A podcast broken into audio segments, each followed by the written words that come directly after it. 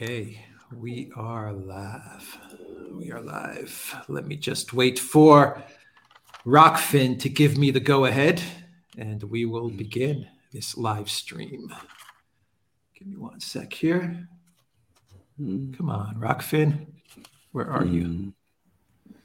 Mm-hmm. Okay, let's go. We have with us Alexander Mercouris, the Oracle of London in London, and we are very happy, very honored to have with us one of the best geopolitical analysts out there, mm-hmm. mister mm-hmm. Matthew Ehret, or Matt Ehret, as I can see down below uh, over there. Mm-hmm. Matt, you are joining us from Montreal. It is a pleasure and an honor to have you with us. I have links to to your website, to your articles, and I also know you have a new book on the way out. All of that is in the description box down below, and I will add those links as a pinned comment when the live stream concludes. Matt, how are you doing today?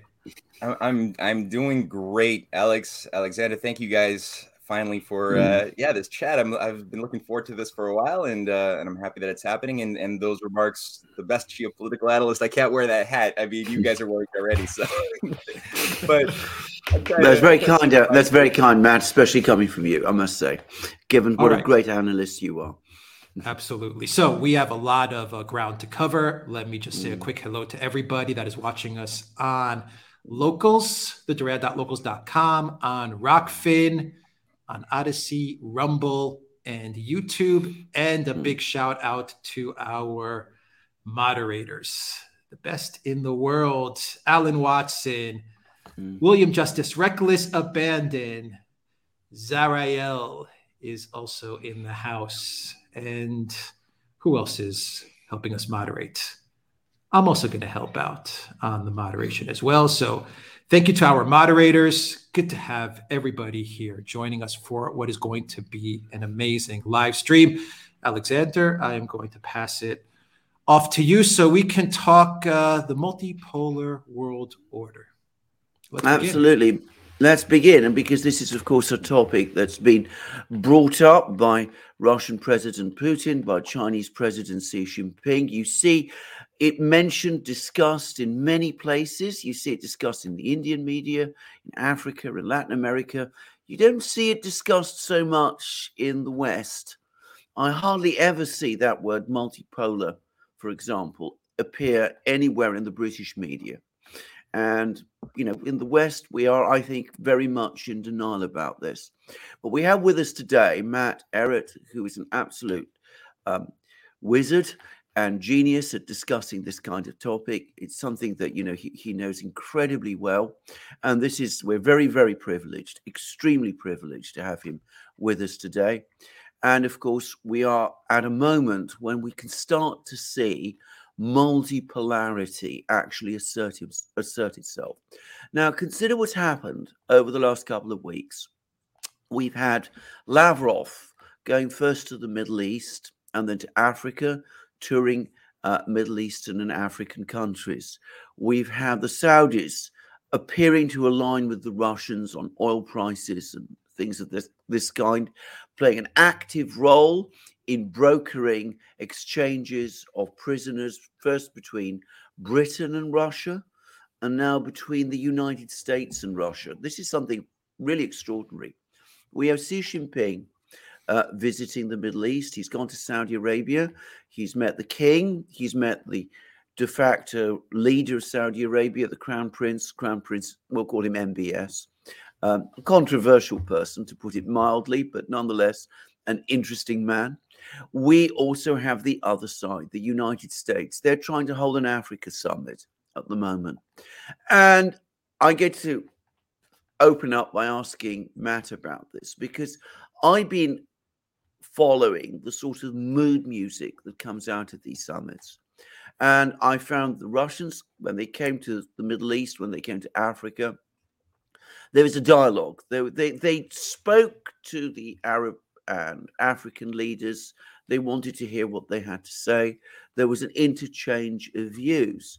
when the Chinese came along to the Arab world, when Xi Jinping went to Saudi Arabia, it was the same, though perhaps even more so, with massive, massive deals with being done. Now, the United States is holding an African summit or has been trying to.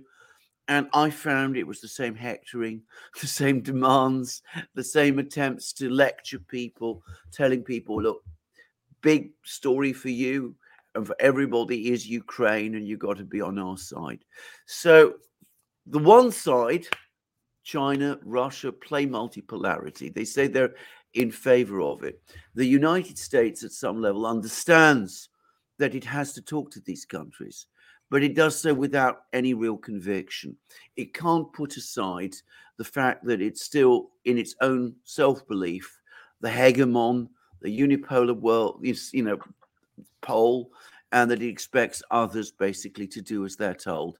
Now, is that a view that um, you know, just my view? Is it is it a view that you think has any value? You, what you expressed was shared by, I, I, mean, as many heads of state and their assistants and executives from the the African community that I had seen uh, respond to the different various threats that folks like Antony Blinken had beset upon them over the recent months, visiting South Africa, various places in, in Blinken's infamous uh, tour uh, in the wake of Lavrov's much more successful tour, um, and then coming out of I think the the current December 13th to 15th U.S. Africa summit. I mean, building up to it, there's been so many um, messages delivered by African leaders that Russia and China are talking to them uh, are, are actually working with them, not talking at them. They're they're they're actually offering to do things that out, that the African leaders of the, the continent know is required, and there's no fooling them. They know who has been uh, undermining their aspirations for modernization and development for the past 70 or 80 even years mm-hmm. in the post-war post World War II age, and then before that, frankly, it was the same game but played a little with some slightly different players on the uh, on the forefront.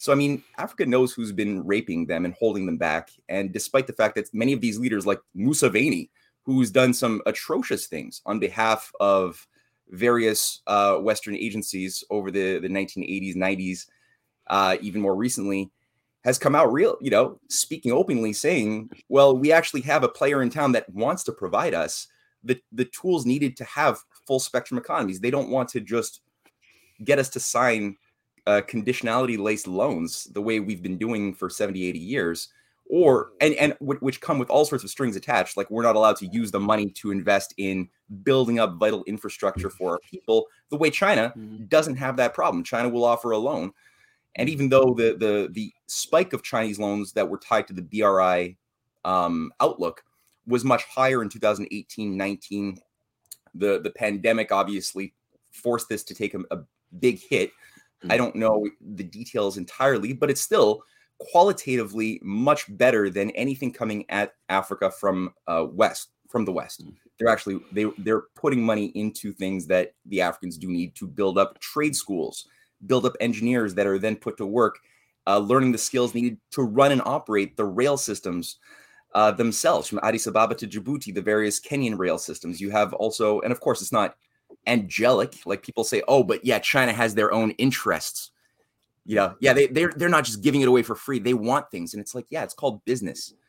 They mm-hmm. want things. They they don't. The things that they want though don't involve the depopulation of Africa in divide to conquer wars or green, mm. you know, boondoggles that won't allow them to have the means to support their own energy sovereignty the way uh, I think we see a lot of intimidation and threats from the West saying, no, you have to do things our way. The the coal and the oil under your your land that's not really for you to use because if you do you're going to you know disrupt our our climate agenda and so you have to use windmills and maybe solar panels to do what export you know what little low quality energy you can get from the sahara up into europe who's basically drowning under a false energy scarcity policy so it's like who, who are you going to go mm. with mm. exactly um coming oh, sorry, I'm I am unmuted. Coming coming back to this, what I find it really extraordinary is that it seems to me that Western powers haven't understood this at all. That there is this change that for the first time they're up against an adversary, or well, let's call them adversaries. I mean, other powers that can offer the African states, Middle Eastern states, all the various full spectrum of things that the West once said it would provide, and never quite did, by the way. Um, but they don't seem to see that. They don't want to acknowledge that the world has changed in that fashion. And of course, you get article after article now in I know this is true in Canada, but in the British media, and they play up exactly what you said that this is not a good relationship between you and China. The Chinese are going to exploit you, they're going to take what you have. And coming from the former colonial powers being told all of this to Africans, and you know, I know lots of Africans, um, it comes across as very strange and very arrogant as well. I mean, you know, telling us we can't do business with somebody else who's never colonized us because you who did colonize us and did exploit us. Well, you tell us that that's not that's not in our interests. As I said, it, it it's something that causes a great deal of revulsion in Africa. And again, I wonder why people in the West can't grasp that very basic fact. It's it it is. I I think just the hubris and Mm. arrogance of having No. dominated this this continent like a Mm. slave colony, extracting its resources and not giving anything qualitative in return, except for maybe enriching local mini mini warlords and and little mini elites, often trained, you know, in Harvard, Oxford, Yale, and then sent back to be local managers. I mean, that's what we've largely given to many of these African countries. Look at Nigeria, look at Congo. I mean, the, the resources and richness, riches uh, that are potentially able to be developed there could propel th- those those nations far beyond our own in a relatively short period of time if they're given the freedom and the means to actually just develop a manufacturing base, a processing place. But instead, what do we have? We have 40,000 children in Congo working in cobalt mines for our cell phones and our solar our photovoltaic cells uh, and and Tesla batteries and stuff. And I mean, it, the, the the level of of sabotage is just atrocious. But I think again, it comes down to the the arrogance the of just being in this dominant master uh, caste structure within the hierarchy in the global pyramid for too long. And I think the Anglo American sort of power brokers have just gotten drunk off of that position and have forgotten that in fact the world is is increasingly moving out of their orbit there's there's a new game in town that we've never seen. I mean, if it was Mm. just Russia or just China or just Iran, I'd be like, I wouldn't be as enthusiastic, and I don't think anybody would because individually they don't really have the uh, the, the capability of carrying out the type of battle that we we see being brought online. I mean, each one has brings certain virtues to the table. They all have certain weaknesses as well, but together, I mean, these are three major ancient civilizational forces which have all combined their their um their their foreign policy alignments and their concept of self-interest which is important with a, I- think a certain strong awareness of the nature of the arsonists behind the scenes behind the surface appearance of things lighting fires. So i think there's a better uh, profiling of the enemy and how it operates than there ever has been in human history that i could see. And the fact again that you have these these different civilizational forces working to create a foundation um, a sphere of influence premised around economic large scale development long term thinking the way we used to do in the west when we were still building things that's long gone but they're actually invoking those basic principles of action on an economic front that are I mean, they say the words win-win and multipolarity, but it's it's real. Like that that is much more meaningful than when you hear Klaus Schwab or uh, you know, I think I've heard um, oh, what's the British uh, Britain's uh, oh, cleverly. I, heard Cleverly, yeah. mhm. Don't worry, we, we, we, we forget his name as well. They're all forgettable. he he doesn't he's a character who does not necessarily live up to his his own well actually he does you could say he is clever because he has come out with a foreign policy where where he he it seems with his idea of greater Mhm. britain or global britain whatever it is it, it, Mm. it is taking a more slow burn foreign like a, a long-term perspective uh in opposition to some of the more uh enthusiastic milnerites of british history who have wanted a more aggressive like let's just take take it back.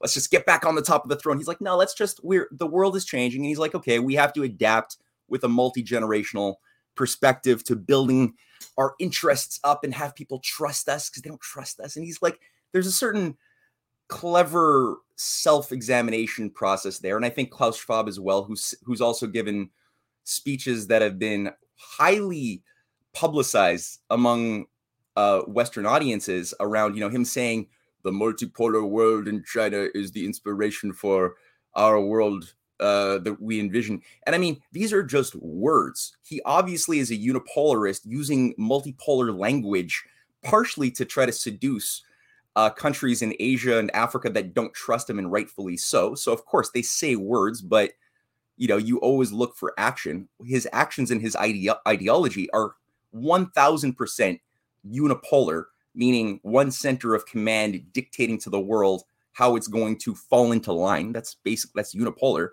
Whereas China, if you look at the their approach to building up, they've got 140 countries signed on to the, the Belt and Road Initiative through memoranda of understanding. Each one is customized. They're, they're not the same one size fits all memorandum for the 140 countries who have all signed on to varying degrees over the past six, seven years. They're all customized to the various development needs and structures that are adopted in those societies that or those nations that they wish to build things in common interest. But they're actually building things and you can measure the the 3.8 trillion dollars of investments. You can look at it. You can track the rate of progress what has been built when what about the you can track the 30,000 kilometers of high speed rail built up by China where they had zero in the year 2000 now it's 30,000 kilometers of high speed rail, which they're going to double soon in the next decade. Canada has zero. US is maybe 160 kilometers, nothing. And it's not even high speed. It's like half the speed of, of what China does on a normal day. And they're offering it to Africa. They're they're offering it. They're helping Saudi Arabia build high speed rail as well. They're offering other Gulf states the means to do that, and at the same time, have the the upstream and downstream manufacturing of the various sub industries, the machine tools that they are actually helping these countries do themselves, which requires now an expansion of, of economic sovereignty.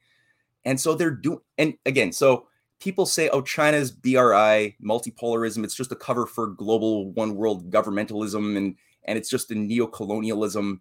And look at what colonialism does, and then look at what they've been doing the effects is everything. They have increased the standards of living, the, the potential population that can be supported, the, the productive powers of labor. In ev- any single given country you want to look at, the we have done the opposite. For 80 years, we have consistently contracted the means of supporting people by undermining the, the, the ability to utilize viable forms of energy, to, to have industrial economies in countries that are supposed to be just slave colonies extracting wealth out of mines by, you know, Barrick Gold and De Beers and other remnants of colonialism that are still very active today. Many of whom I think I think the majority operate in the London Stock Exchange, and tons of them are, are Canadian and, and operate through the, the British Commonwealth, which still see. I mean, this is an economic power block that people don't mm-hmm. realize. It's still very very powerful. Absolutely. I'm, i mean, I'm, the, I'm, absolutely at the center of it, and I see it every all the time, and it's very visible here in London. If you want to understand empire, this remains to a great extent its capital, if I can say that. But um, I think you've actually put your finger on the blind. What is the cause of the blindness? Why Westerners, why Western governments can't really understand what is going on? Because from their point of view, they still own these places. They still have that very much that view.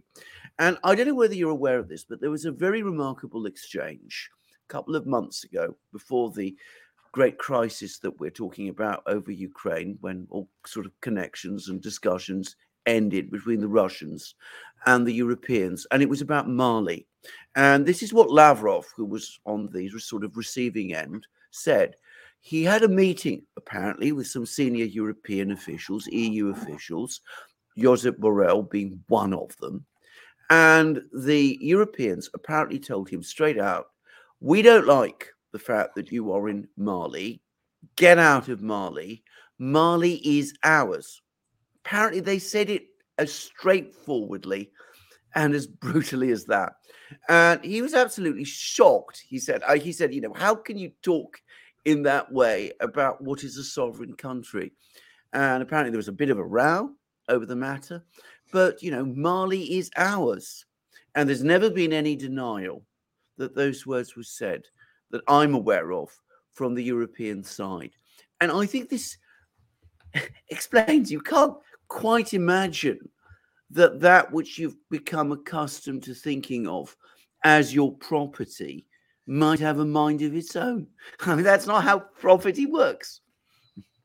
Yeah, my God, I, uh, I I didn't actually hear about that, but it's not mm. surprising. I mean, it's it's absolutely it's it's really this overbearing psychopathic parent type. You know, you can imagine from a horror mm. movie that just wants to keep their kid in a little mm.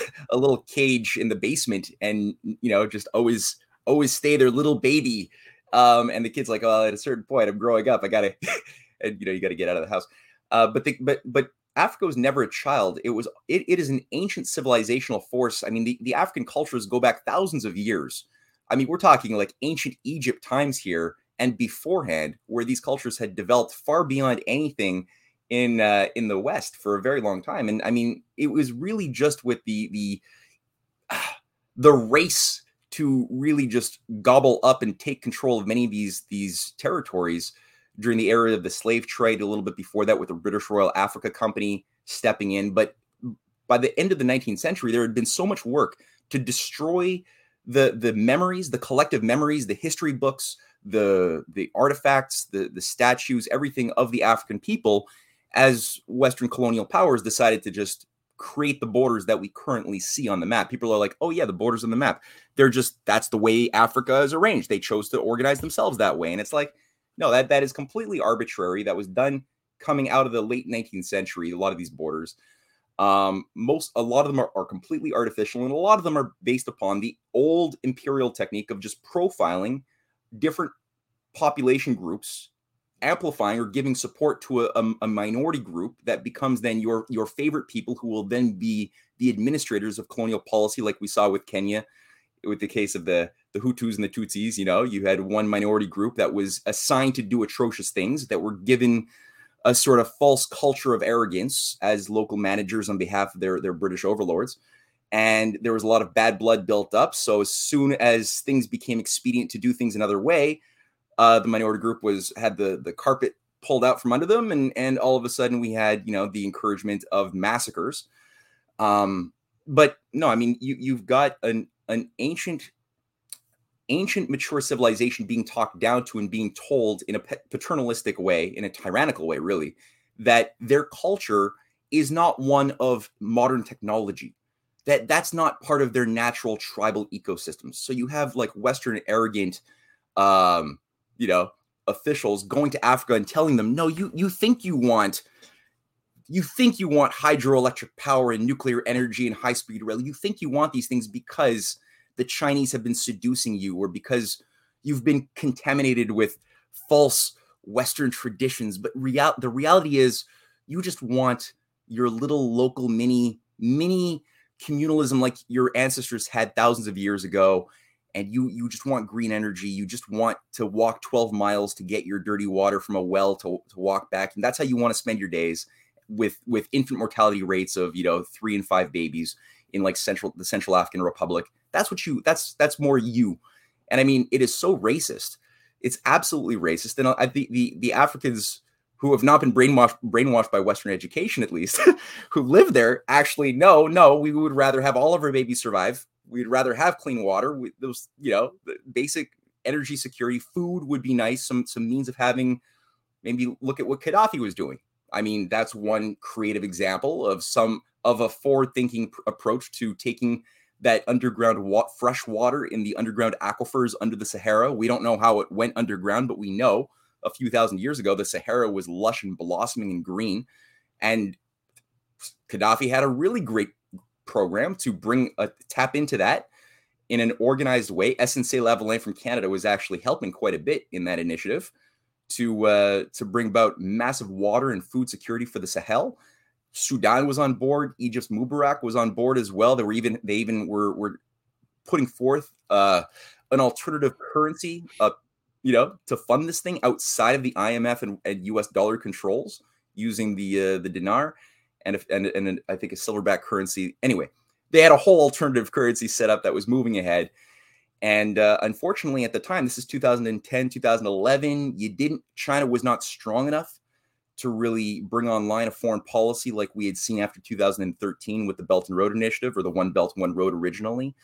Um, Russia was still too weak to start conducting, you know, express expressing its um, disdain for regime change in action on a foreign policy level outside of its own borders, though it had seen what was coming on, and Putin clearly had said so in, in his Munich speech in 2007. But that Russia's ability to project itself outside of its borders in the case of only emerged with Syria in 2015. So I mean, Libya, poor Egypt, and and uh, Sudan were left sort of fighting a battle that they didn't have not have the strength to fight, and we saw the consequence in each of those three countries to a devastating degree. Whereas, and I mean, that's that's always been the thing. It's divide to conquer. Um, now you have China coming in. You have this whole sphere of influence with the China-Russia special relationship that's bringing in many other Gulf states, Gulf states into that sphere. And this is now giving a certain confidence to weak countries to say, okay, with we, we were not going to do it alone. We were not going to go at this beast, this hydra, by ourselves. We would get eaten, chewed up, and spat out in a second. But now that we have these these various uh, civilizational forces, I'll call them that, uh, more than nation states even, that are all working together on various degrees, helping with back channel diplomacy, help to, helping to heal wounds caused by neighboring countries that have been suffering arsonists from the outside, lighting fires on both sides, kind of like what happened to the West in the, the 17th century out of the the the 30 years war you know? Like look who who was really to blame during the 30 years war? Was it the protestants or was it the catholics? Which one of the 3000 uh, prince electors of germany were uh, were to blame for the massacres that killed like half the German population in some of the villages. Um, it, it, it was the same bankers, the same Dutch Venetian bankers that were funding all sides for for something more than a religious conflict. They really wanted to create a situation of maximum chaos, divide to conquer, in order to impose a Leviathan, a Hobbesian Leviathan out of the wake of that thing. And thank God you had leadership at the time that were able to subvert that uh, trajectory into it back into a dark age that Europe had left only a, a, couple of centuries earlier. You had Mazarin, you had Colbert, you had the Peace of Westphalia, you had some incredible backdoor diplomacy tied to some remarkably powerful economic projects that Colbert, you know, really advanced with water projects on the Danube, all sorts of great uh, canal building roads that involved all of these foreign for, former warring factions to start actually working together and slowly healing the wounds of the past just I admit wars kept going, but that was a big deal, which set into motion a new idea of the sovereign nation state as a form of, of organization. That's been something that the the the we'll call them the globalists, uh, the, the the the transhumanist type uh, unipolarists have been frothing at the mouth for a very long time to destroy the Westphalian system of the nation state, which is what Tony Blair said in his Chicago speech in 1999.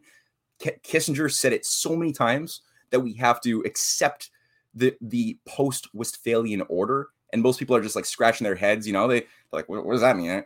But these guys know exactly what they're talking about. They're talking about the era of sovereign nation states where you respect not just the boundaries, but if you read the the the first and second articles of the, the Treaty of Westphalia, it's premised around the idea that the sovereign nation state itself is only um, viable to the degree that it works for the benefit of its neighbors.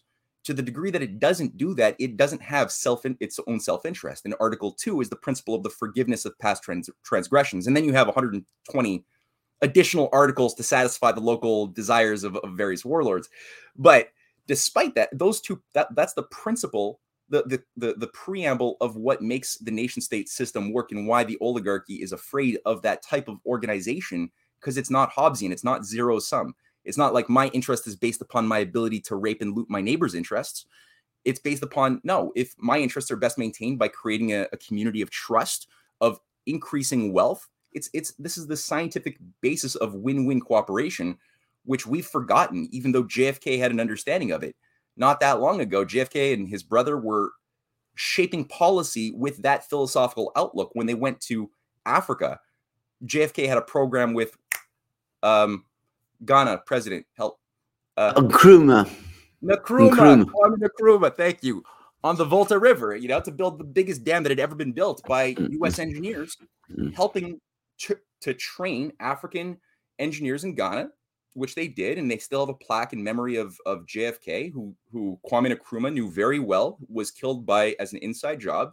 He spoke he spoke openly about that before he was overthrown by his own his own CIA operation.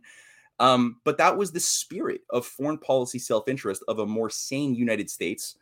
Um, and we have many examples of that for the for the past 200 plus years, but it's been forgotten for the past 50 years, especially totally forgotten. And now people think, oh yeah, that can't happen. That's why, of course, you know that China's lying because that's utopian romantic idea of win-win and your interest is my interest. That world doesn't work that way. And cynical, nihilistic people they just immediately fall into the the trappings of the the CIA, the CFR, the the various you know operations that that run things like the. I mean, there's a lot of psyops going on right now that are trying to t- message us that you can't trust anything China's doing. China's the big demonic evil bad guy that did every, everything bad that's happening to us. We can just blame on China everything and they obviously want to impose global communist imperialism onto the world and you know just do what we were doing and it's just freudian psychological projection in my mind we're mm. well since you brought up the subject of china i mean i read the chinese media quite regularly and one of the things i would say is that the chinese never claim that they are doing any of this for utopian or as the Soviets used to say, disinterested reasons. You know, that they are, you know, going to sort of just go around and build, you know, railways and whatever, uh, you know, dams and industrialize Africa or industrialize the Middle East because, you know, this is all something we're just doing out of the goodness of our spirit. I've never seen any Chinese official actually talk in that way. They're absolutely clear about this. They're building up these places because it's to China's advantage to build them up. They see it in a completely different way from the way that it's been done. Now, if you want to compare Chinese approach to building up Africa, the Middle East, wherever it is, to somebody who did talk about it all being done in a very disinterested way, Go back to Tony Blair, who you mentioned just now, with uh, Westphalia. We'll come to that in a moment, actually, because that's an important topic. But I can remember at the G20 summit in Gleneagles, I can't remember what year it was. I think it was 1999 or sometime around then. He had a great project for Africa. He was going to he was going to make Africa and the development of Africa the priority. And there was a lot of talk. The whole G20 summit, which he chaired, was going to be all about this. I don't remember a single thing that came out of it. there was not a single railway line built, not a single dam constructed. Um, I, I seem to remember something about debt forgiveness programs, which essentially is a mechanism for more debt ultimately. In other words, you create more debt because you've forgiven people so that they can actually just end up borrowing more. That was talking about, you know, being idealistic, being charitable, something which I'm sure African leaders didn't like. They don't like to be patronized in that fashion, solving the problems of Africa. Whereas the Chinese, and you know, absolutely straightforward about this, what they're doing is they're developing business opportunities.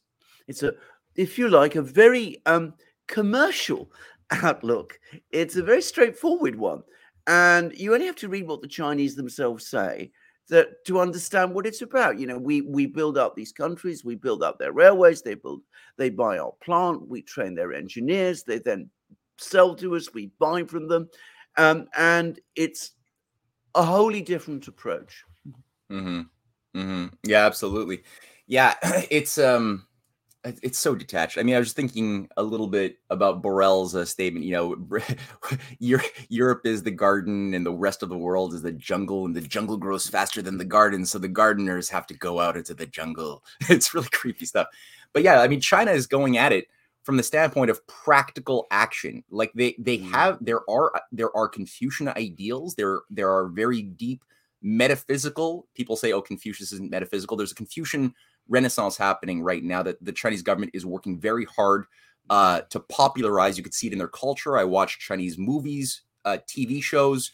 I recommend people do that if you want to get your finger on the pulse of what the culture is, what type of moral values are being shaped, because it's all the storytelling. It's that's that's the way you're going to do it.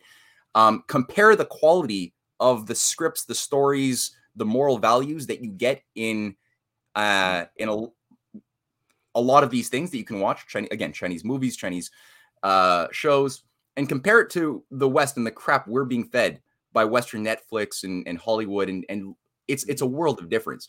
But so they have ideals, but their their focus is there's a problem. Let's try to deal practically with the problem. In the West, like you said, there's just mm-hmm. these detached, broad n- niceties that are said that have no bearing in action when we're mm-hmm. doing the very opposite, as you pointed out on, on every regard.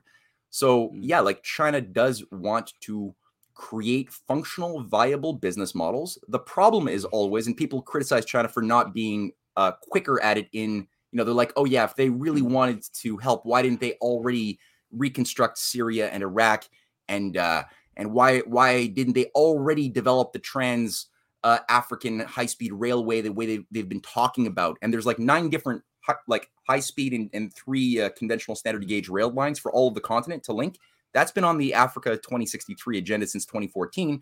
China has endorsed it. Most of the countries, all fi- of the 54 African countries, I think 50 have signed on to the BRI to varying degrees. Um, they're they've been talking about this. It's a big part of the dialogue process that's been going on now for a number of years. But they're China receives criticism. Like, why aren't they faster at it? Mm. On top of the fact that what China's done already is is far beyond anything we've done in 80 years for Africa. Mm. Ignoring that for the moment, well, it's partially because you have a bunch of arsonists going out of their way utilizing asymmetrical warfare in Mali with you know various Al Qaeda affiliated groups. You have all sorts of operations with the Tigray uh, movement in mm. northern uh, mm. Ethiopia being sponsored by various, mm. uh, you know, U.S. psyop operations that have been creating more chaos there. You have operations within South Sudan. You have all over Africa various points of fire that have been lit, economic warfare, um, obvious his, historical. I mean, there's, there's a lot of artificial influence keeping the the terrain from having the viability needed and the security and stability needed to build these various uh, international African projects that require a certain type of stability. You're never going to get perfect stability and then build a project. Like I was told one time at a at a conference on water projects in Africa, I asked the the speaker who was representing some African country, worked at the UN, and I was like, "Well, why don't we? You're talking about um, these little micro loans to help, you know, various African countries that have been beset in poverty and war. Why aren't we talking about you know the Transaqua project to to take you know some of the water runoff from the the Congo River basin and move it up north into the Chad to refill Chad, and that would involve you know 13 countries working together on this type of thing. And and, and his response was something I've heard so many people say. Well, it's like the, you see the countries they don't trust each other. They have so much baggage. They're they're at war with each other. They would never work together. And it's like he's like maybe someday in a in a few centuries when there's peace then mm. we can build that and it's like that's never how anything good has ever been built it's it's never mm. like we all get to peace and then we build something it's always the act of doing something that creates the foundation of action upon which we all mm. begin to realize that we yeah. actually have common interests and can begin to slowly heal the wounds of the past mm. it's always been that way so this is what China's. I think they, they're in tune with that, but it's slower going than they than many of the Chinese yeah. uh, leadership would like because, unfortunately, again, there are uh, dishonest players trying to stir up the pot in Africa. Absolutely, and that is perhaps where we're going to come to next. But uh, because hmm. you talked about the Westphalian system, now I think one of the points I would make about the Treaty of Westphalia is that, of course, what people talk about is in fact also what you find in the UN Charter the mm. UN Charter is constructed on what you might call Westphalian principles. So when mm. people like Kissinger and Blair talk about let's get rid of you know Westphalian ideas, you know that is something they know perfectly well that nobody, very few people have heard of the Treaty of Westphalia. It's something that you know is from long ago, 1648. It's a sort of might be important to historians, to antiquarians, to uh, international lawyers, you know, professors of international law. But very, very few people have heard of it. So it's much more easy to say, let's get rid of that archaic concept of the nation state. Let rather than say what we want to do is to deconstruct the UN Charter and the entire system of the United Nations mm-hmm. and the whole concept of sovereign sovereignty of states, which is the foundation of the United Nations system as it was originally envisaged. So, I mean, it's it's a trick. And it's a very successful trick they've played. I'm not saying we shouldn't look at Westphalia because it is, as I said, important and it helps us to understand how we've got here. But it is the UN Charter that they're attacking. And when they're attacking the UN Charter, they're, of course, not just attacking the UN Charter and sovereignty, the concept of sovereignty. They're attacking international law and they are setting themselves up as an alternative to international law. Because any international lawyer will tell you that modern international law is essentially an outgrowth of the UN Charter. Again, we have bits and things that you know preceded it and which have become developed into absorbed into international law as we have it today. But it is the UN charter that is the foundation document of today's international law. And that is what Blair Kissinger Klaus Schwab all of these people are basically attacking yeah, they couldn't come out just at the time, at least. Today, it's maybe become a little bit more acceptable to do this. But back, like I've heard George, uh, uh, sorry, Mark Malloch Brown um, giving speeches openly saying uh, the UN Charter is is uh, obsolete, um, doesn't fit the world, the, the post 9/11 world. But yeah, they couldn't just come out and say it that way back in the 90s, early 2000s. And so, yeah, they would use the Westphalian imagery as a messaging for those in the know what they were talking about. Um, but you're totally right. Yeah, I mean, there it's not like there hasn't been an immense amount of evil done under the UN uh, name. Sure, no one's denying that. But if you go to the heart of the the origins of the UN originally, and you look at that original chart, you you just read the first several articles. It enshrines the sovereignty of nation states as sacred. It's it's embedded explicitly. The idea of the the well the purpose of the UN is explicitly stated as a, a dialogue platform and a means of uh, harmonizing economic policy among amongst different uh, nation states to bring about the the sorts of things that we saw from the the Four Freedoms um, speech by by Franklin Roosevelt, who had you know had this his idea of the four freedoms, um, the freedom to worship, the freedom of conscience, the freedom uh, of from fear, the freedom of want, which was the biggie, like the, the actual idea that humanity would. These were inalienable rights, as inalienable as those found in the U.S. Declaration of Independence and Constitution and enshrined in, in the U.S. founding documents Franklin Roosevelt, Henry Wallace, his vice president, understood the direct historical continuity of what they were participating in and amplifying in their moment in history that they were on the stage and bringing it to an international level that it could no longer just incubate in the United States, despite the fact that the US has always had these these fifth columns and you know Franklin Roosevelt and Wallace understood what those fifth columns were all the way from the very beginning that were never extracted uh you know from the US they often kind of like the Gladio operations. You know, these these different fascists acted like they were one thing on the surface, but were always these these very they always had their loyalties to the objectives of the the Nazi uh, New World Order. They just were now working for Allen Dulles and the CIA instead of you know uh, the Fuhrer. But the same thing for the American stay behinds or the, the the British loyalist stay behinds like Aaron Burr and others. They they acted like American patriots on the surface because, you know, live to fight another day. And if you can't beat them, join them. But in reality, we're always, we're, we're never loyal to the true self interests of the, of the vision of Ben Franklin, George Washington, and created things like foreign directed institutions like Wall Street, which is what Aaron Burr created in the 1790s, 1799, by taking over Alexander Hamilton's Bank of New York and converting it into a speculative uh, operation in opposition to the very spirit of the US's raison d'être. So, you know, you you had this whole thing grow and incubate also as a bad thing. And so you had these two American that's actually the purpose of little plug for my book, right? The Clash of the Two Americas is the name of my my book series. And it's it, you could actually trace the incubation and the and the clash of these two opposing um traditions, we'll call it that, with their representatives at each generation. And Franklin Roosevelt survived his own assassination attempt. Um, he survived a coup d'état attempt run by Smedley, well, run by Smedley Butler saved the day, a, a, a brave general.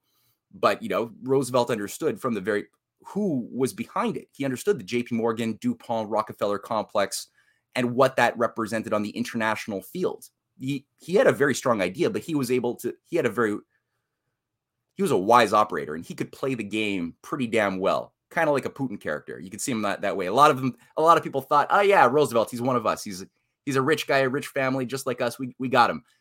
Um, and then he played the game, and, and when he started getting the actual power that he needed, he started pulling the the rug out from under the feet of a lot of the uh, mm. these fascist Wall Street types. Um, so all that to say, this this idea that finally we would be able to actualize the ideals of the American Revolution, but on a global terrain by bringing about the four freedoms as a means for every nation to stand on their own two, two feet with economic sovereignty. Roosevelt had a, pl- a plan worked through, and we saw it in Bretton Woods with the US delegation endorsing Tennessee Valley Authority projects for Africa, Asia, India, Russia, South America. And the good neighbor policy of, of Franklin Roosevelt was basically a recapitulation. If you look at it, it wasn't just like a Tony Blair, let's all just, you know, take care of the poor. He actually had programs to use the industrial productive powers that America had built up during the New Deal, but especially during World War II, but convert it into an arsenal of democracy. And he meant it. It wasn't just words to colonialize. He actually had programs worked out with the leaders of Brazil, of Mexico, of, of again, Chiang Kai shek and Mao both were in agreement on reviving Sun Yat sen's um, grand strategy for development projects, rail, uh, ports all over China, that they submitted to the U.S. delegation, and, the, and in opposition to Keynes and the British delegation, who were in opposition to all of these submissions, all of these projects, that Keynes said, "No way, we're never going to let this happen." The American delegation, under under Dexter White and Morgenthau, who had a lot more influence at the time, endorsed everything enthusiastically, and you could see all of the projects that they were trying to build up, which would have taken the world in a very different direction because it was premised around a US, China, Russia backbone. Uh, and Britain was going to be dragged along for the ride and forced to like learn how to behave like a dignified nation state for once. And uh, and there were allies in Britain who also liked this idea as well. They didn't like the the Oswald Mosley, Churchill, you know, racist orientation. They they wanted to have a real Great Britain that worked as a, as a genuine, authentic country. I think Macmillan might have been one of these characters. Maybe I don't know. You could correct me. I, I could be wrong, but but you definitely had a certain spirit of hope and optimism that the world was was going to be destined for something better. Africa was mm. going. Roosevelt had a whole program to make the, the Sahara bloom with great water projects. Um, all of it was sabotaged with Roosevelt's death, and you know that was two weeks before the United Nations conference was April 12th when he died. Mm-hmm. The first UN conference was was two weeks later. If he was present, it would have been a very different ball game. But mm-hmm. the charter was was designed to inf- bring about that ideal, and the Atlantic Charter, same thing. So when you have Boris Johnson and uh, uh, Biden going and saying, "Okay, we've just like done a new Atlantic Charter," uh, it's a complete offense and an attack on the Westphalian spirit embedded in enshrined in the the first Atlantic Charter, which was authentic and good, and and at the UN Charter itself, because it's all based now upon mm. our new priorities have to be based upon protecting nature from humans and language like mm. that, instead of protecting humans mm. from imperialists, which is, I mean, that's that's the mm. that's where things originate. It, is indeed a profoundly different concept. And by the way, whatever did happen to Biden and Johnson's Atlantic Charter, I mean, which is enormously wrong. I read it, by the way, but I mean, it's it's like uh, uh, Blair's plan at Gleneagles for Africa. It's vanished without trace. Nobody's ever heard of it since, and nobody, of course, ever will. Whereas the original Atlantic Charter is and continues to be a historic document. You're absolutely right. I mean, there's a major turn in the 1940s, which coincided and was to a great extent caused by Roosevelt's death. I mean, he wanted to take the United States in one direction and it went in a completely different one. But that is the direction it has followed. There's been a huge amount of resistance in the United States. that continues to be to this day against that direction. That's why we have the political tensions that we see in the United States resurfacing all the time. But the people who won out in the 1940s are still very much in the ascendancy. What are they going to do? Because they see all of these developments. They see, in effect, what you're describing in Africa, in the Middle East. You're talking about a process of industrialization. I mean, it's a, it is a process of industrialization that's taking place in these regions, even as other regions like Europe are busy deindustrializing. So it's alarming because it puts these other regions in a position of much greater power. What are they going to do? Are, are, they going to resist it? How are they going to resist it? What are their plans? Do they have plans? Are they able to have plans? And um, what what is the response to their plans going to be? Are we going to see more crises? Are we going to see wars? Are we in a looking forward to a period of intense tension? Mm, hmm Yeah, you know, you you you said there's so much in there to unpack, right? Um, no, I I think that we're on the same page, like in the sense that the the the Western so self-professed elites have become so um, enmeshed with their own dreams and their own uh, flattery, self flattery of being mm. the best of the best, that they're they're incapable of recognizing the world when it changes and breaks out of their ivory tower plans.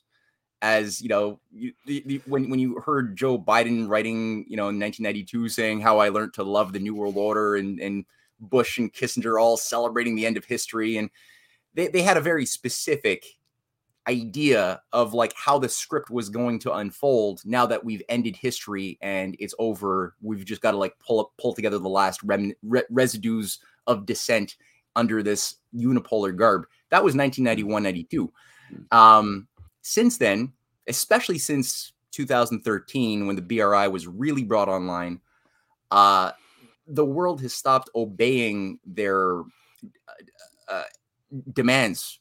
You know as much as they they might scream and shout that the world just mm-hmm. conform and you know it used to be easy. You wanted towers to fall you could make towers fall. If you wanted a country you didn't like to be regime changed well you could do that too. And there was really very little resisting you all the way through the arab spring and then things got a little bit more shaky the ukraine thing didn't exactly go down entirely how they wanted it to i don't think um, syria definitely did not be, act like the uh, the Libya Iraq operation that it was supposed to be. Nothing kind of worked. Then you had Hillary for the first time one of their their prize trophies not win. That got that mm-hmm. derailed things and, and, pulled out more, you know, mm-hmm. more wires from the machine even more under under Trump's um somewhat mm. confused, but still I think a very important disturbance in the the whole operation system as it was supposed to unfold and um, and I think the oligarchy is just there's still a, the majority of, of the representatives of the oligarchical unipolar interest are still, despite the reality slapping them in the face, that there's mm. this new viable alternative economic system that everyone is jumping on, or most people who don't want to go down with the ship are mm. jumping on board with. They're still incapable of um, adapting to that reality, and they're still doubling down, tripling down on every single front that I could see, except a small faction. There does seem to be a faction within the the the uh, the oligarchical sort of managerial class. Jeffrey Sachs, I think, represents that, who kind of realize maybe this is not in our, our self interest to burn the earth under mm. nuclear fire. Maybe we have to, you know, do a little self self criticism and reevaluate our approach to maybe fight another day, take a more nice, nicey, nicey, adaptive approach to the tempo being set by the, uh, especially China, mm. in order to try to seduce maybe and and mm. build trust with uh, our our um, opponents mm. in order to again maybe subvert them later on. And and I mean I don't trust mm. Sachs at all. For frankly, when people champion Sachs for me, I just I kind of have a, a, sense of him as what he is and what he did in the 90s, overseeing the growth of a cybernetics managerial class in in Russia during the days of perestroika. And Mm. i look at what he's done at the london school of economics and he's just so self-aware of the type of uh uh system of of cybernetics controls that he envisions as being the the at the at the heart of a of, of a new type of system for humanity. I don't trust him but despite that when he says something good i will not i'm not saying ignore it, It- it- if he says something reasonable support it. Um but overall i think the the the the, the, drug dealers know you don't consume your own drugs right? You you're that's supposed to be for your target audience. You you sell it. You don't consume it. I think the the the Western oligarchy and, and their auxiliaries, their representatives, have made the biggest offense that even drug lords know you don't do, which is they consume their own um, narratives and they start believing their own hype. And and I think that that's ultimately one of their biggest blind spots. So they're not able to create any authentic policy, as you pointed out, like the the New Atlantic policy or the New Atlantic Charter. Uh, where is that? Where, where's their their Green New Deal, Global Green Initiative, Global Green Belts, global they're they're it's like it's all coming out of these marketing campaigns um with people who have no real world skills, no dis- and real, no intention to do anything good for humanity, but they're all just trying to create a brand, a package to like put forth to pro- I mean on the one hand try to seduce countries that you expect to actually sign on to what is it the us is offering 300 million dollars for green de- uh, decarbonization policies for africa or something mediocre. None of these things last. They're just changing their brand again and again be- Mm. and because compared to an authentic policy like the belt and road initiative ha- is authentic. It's it's it's infused with intention and action. It's authentic. It, it stands the test of time. These things are just like wind eggs. You know socrates talked about these wind eggs. It looks like it has potency because it's an egg but you, you poke it there's it's just wind inside of it there's nothing there it, it has no power of self regeneration or anything so yeah they're just desperately just going back to the drawing board Mm. Do you think that Putin is right that we're going to be in for a decade of violence and an immense tex- tension in the international system as the old unipolar forces try to regroup and push back, and the more the new multipolar forces uh, become stronger? I mean, he he did tell us, warn us that we're in for a wild ride, basically. yeah and, and the chinese leadership as well have, have spoken about the the coming storm um Mm. I, I I don't want to say it's it's necessary, but I it's hard for my mind currently to see an alternative to uh, a period of of very tempestuous waters. Um, I think Putin knows what he's talking about. I um I hope we can get our act like I, here here's the way I think about it in some ways. You know, like could could we have had a peace of Westphalia had we had the world not suffered a period of of pain uh, as they had in this 30 years war and even before that. It's horrific to say. It's necessary, and I don't think it. It probably wasn't necessary because you didn't have to have imperialists starting the fires to begin with. So I'm just ta- I'm having an, an open internal dialogue with myself here. Okay, sorry, forgive me.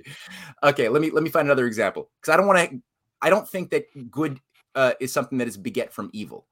But in the in the real world that we live in, where we do have human agencies with bad ideas and, and will, free will, um, Mm. dishonestly um, creating crises. And I can't think of a single war that organically happened. I can't that organically happened as a sociological phenomenon. You know, when you start scratching at the Mm. history of human civilization, there's not a single war that just or- organically erupted or a single terrorist movement that just organically erupted, domestic or other.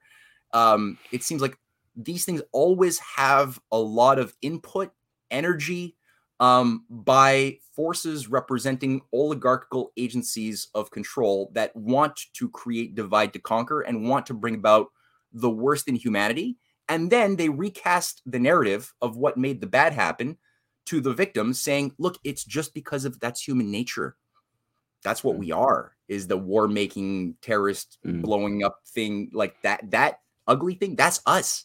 So we the real enemy really is humanity if you deal if you think about it. So even good people who Mm. don't like being abused end up thinking like an oligarch over time Mm. in their cynical nihilistic way, saying, "Well, I guess we do need some sort of a zookeeper managing the human zoo or something. Maybe we just do need to be depopulated. Maybe you know we are a, Mm. kind of a virus, and good people think this way, or at least Mm. people who, who are not part of the inside club. You know.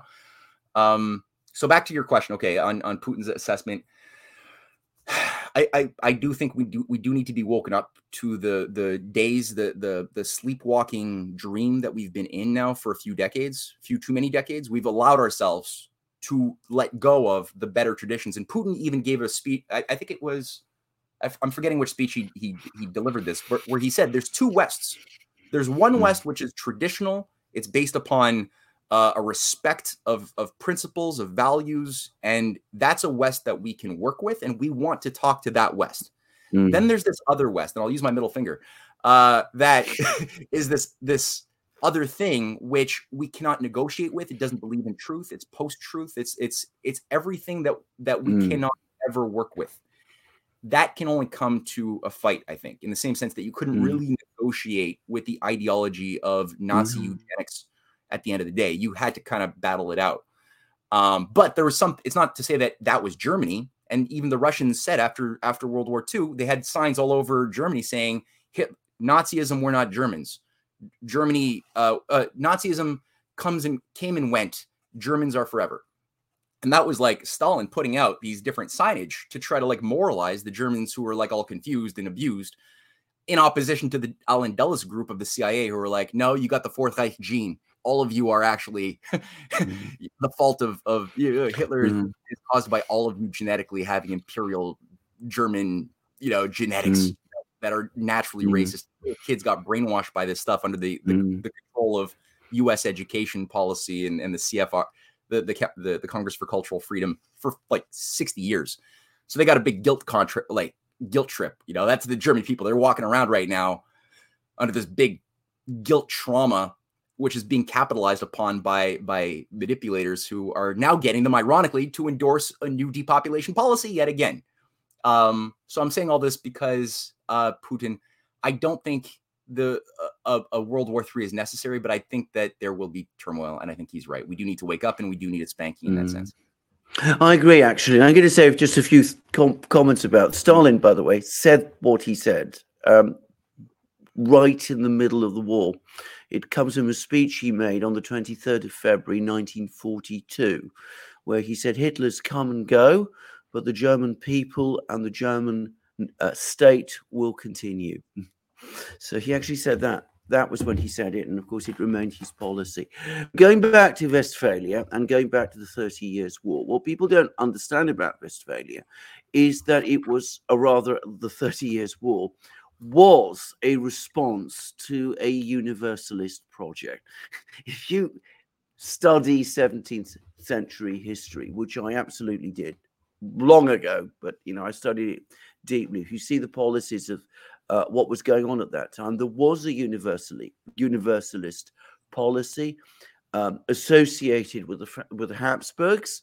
They did have this idea of basically unifying Europe with the kind of ideological system that they had in place, and it was a very powerful and a very coherent and very fully thought out, you know, ideology and concept. Mm. And of course, that provoked a reaction. That reaction led to the Thirty Years' War. Out of that struggle came Westphalia, which and the Westphalia itself was in effect a repudiation of what the Habsburgs had been up Mm. to that point trying to do.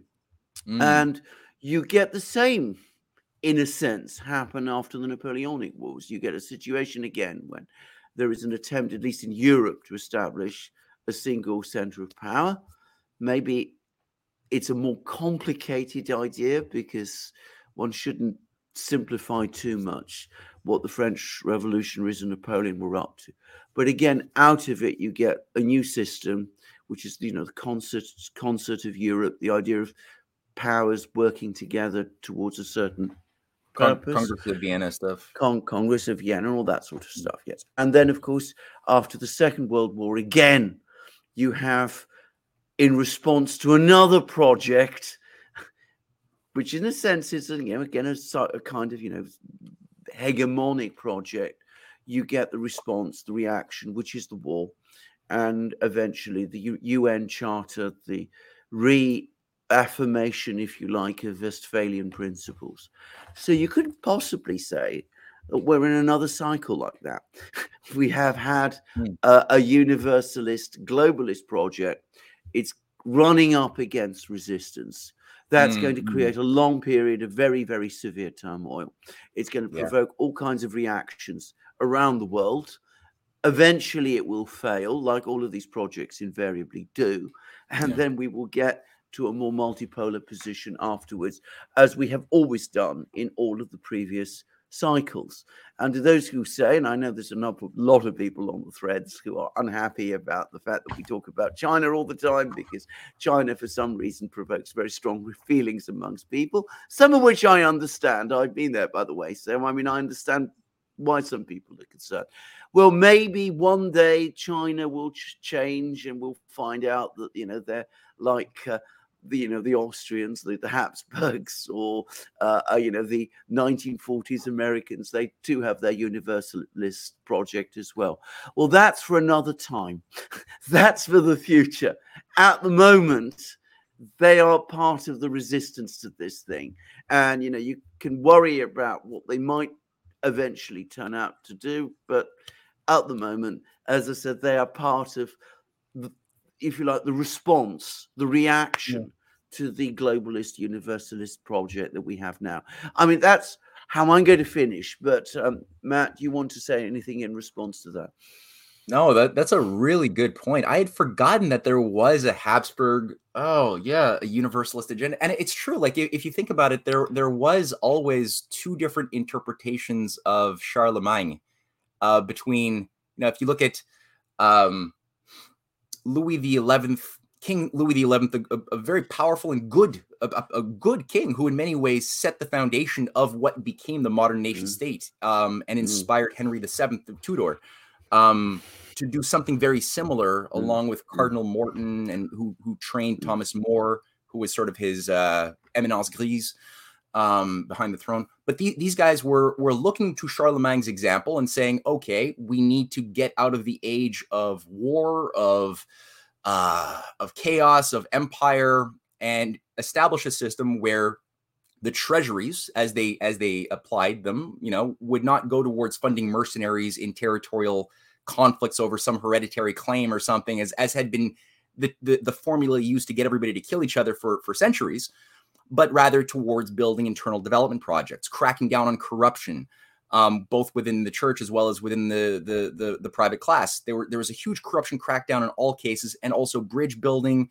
training of, of orphans, teaching of, of young people, education, like all of these things were all happening under this sort of new approach of thinking about wealth creation, not as something you extract, but something you create um from you know so you don't extract rents or or you know cheap labor or steal by by mercenaries doing wars from your enemy but you you can create wealth by actually cultivating the powers of your citizens and the, the idea morally coming out of that was that the king is a servant of the people. It's an instrument of God, not somebody who is a master over the people because they've got an, an in with God or something, you know. So it's a very different concept.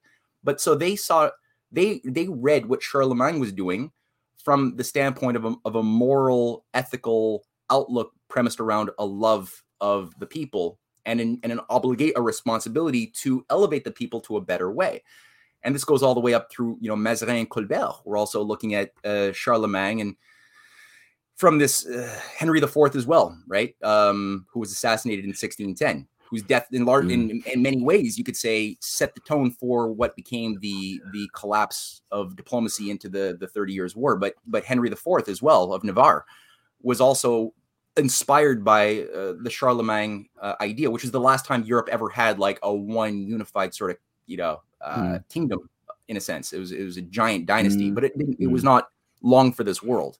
Charlemagne's kids or his grandkids were sloppy thinkers. They let themselves sign on to treaties organized by some ultramontanists in the in the papacy in in uh, the 1840s. uh, sorry, 840s that pretty much agreed to start, you know, dividing up the the kingdom and to declare war on their little brother, idiot Lothar, you know, who had the the mm-hmm. possessions mm-hmm. in the middle. and it's like the two the two side brothers were like, any type of conflict, we're both gonna fight fight our brother. And it's like, what kind of what kind of treaty is that um, under the the oath of Strasbourg? And so all of the stuff went went to hell pretty quickly. But the the idea what Charlemagne set up under Alcuin, his advisor, and, and the Augustinian Platonic Christian movement at the time was solid. It was like based upon like the biggest uh, water projects, roads, um, foreign policy towards uh, entente and, and, diplomacy with Harun al-Rashid, right? In in uh, the Abbasid dynasty, there was you know envoys with Khazaria to the north, and in all of these cases, you had the Silk Road of the Tang dynasty also passing through, right? So the, the Tang dynasty had also been revived in 618. By 680, they they restored the Silk Road after 400 years of it falling fallow. And you know, you had these corridors from the north mm-hmm. the steppes in the north via Khazaria into into Christian Europe and through the south through the Muslim world with mm-hmm. branches into Africa.